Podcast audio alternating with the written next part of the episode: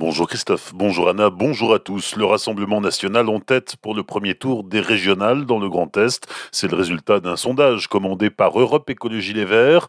Dans le détail, sur le millier de personnes sondées, 28% voteraient pour la liste RN menée par Laurent Jacobelli. L'actuel président Jean Rotner aurait 24% des voix, quand Brigitte Klinkert, bien qu'elle n'ait pas encore annoncé si elle se présentait ou pas pour la liste Renaissance de la République en marche, recueillerait 18% des suffrages. À gauche, alors qu'un rapprochement n'est toujours pas acté, la liste écologiste d'Eliane Romani avec le pacte Grand Est aurait 16% des voix du premier tour, lorsque l'appel inédit mené par Aurélie Filippetti en aurait 10. Les 13 députés, eurodéputés et sénateurs LR d'Alsace demandent l'intervention d'Emmanuel Macron pour que le Parlement européen de Strasbourg retrouve son faste d'antan. Les élus alsaciens constatent que rien n'a avancé depuis le courrier du chef de l'État à David Sassoli en septembre dernier. Cela fait un an que le Parlement européen ne s'est pas réuni à Strasbourg. Coup d'accélérateur de l'Eurométropole de Strasbourg sur la sortie du diesel. Les élus des 33 communes ont revu le calendrier mais restent discrets sur le sujet. D'après les DNA, fin des véhicules critères 5 au 1er janvier 2022, deux ans plus tard pour les critères 4, 2026 pour les critères 3 et 2028 pour les critères 2.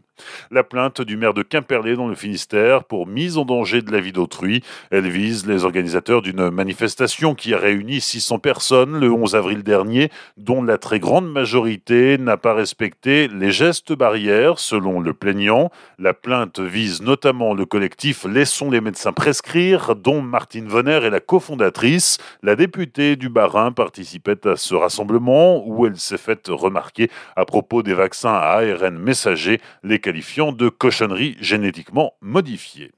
Nos jeunes reporters, Sabra, Wissem et Mehdi, sont allés à la rencontre du nouvel imam de la grande mosquée de Colmar, Sami Triki, qui s'exprime sur le ramadan. Comment va se passer ce mois de ramadan pour les fidèles à Colmar?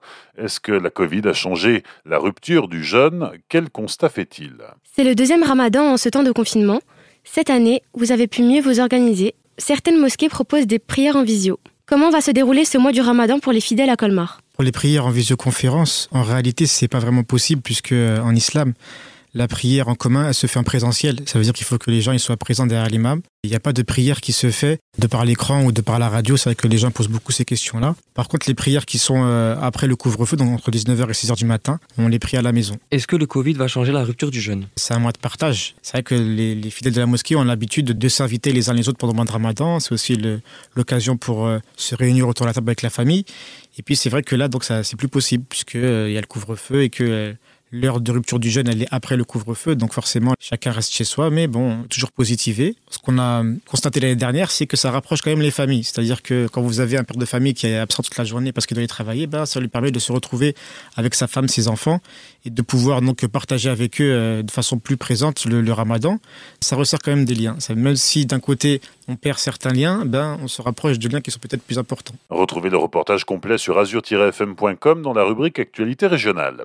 Enfin, à la police nationale lance un appel à témoins pour retrouver le propriétaire d'un doudou.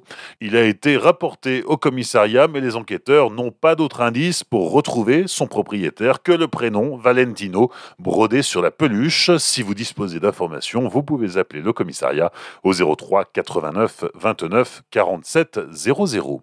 Bonne matinée et belle journée sur Azure FM, voici la météo.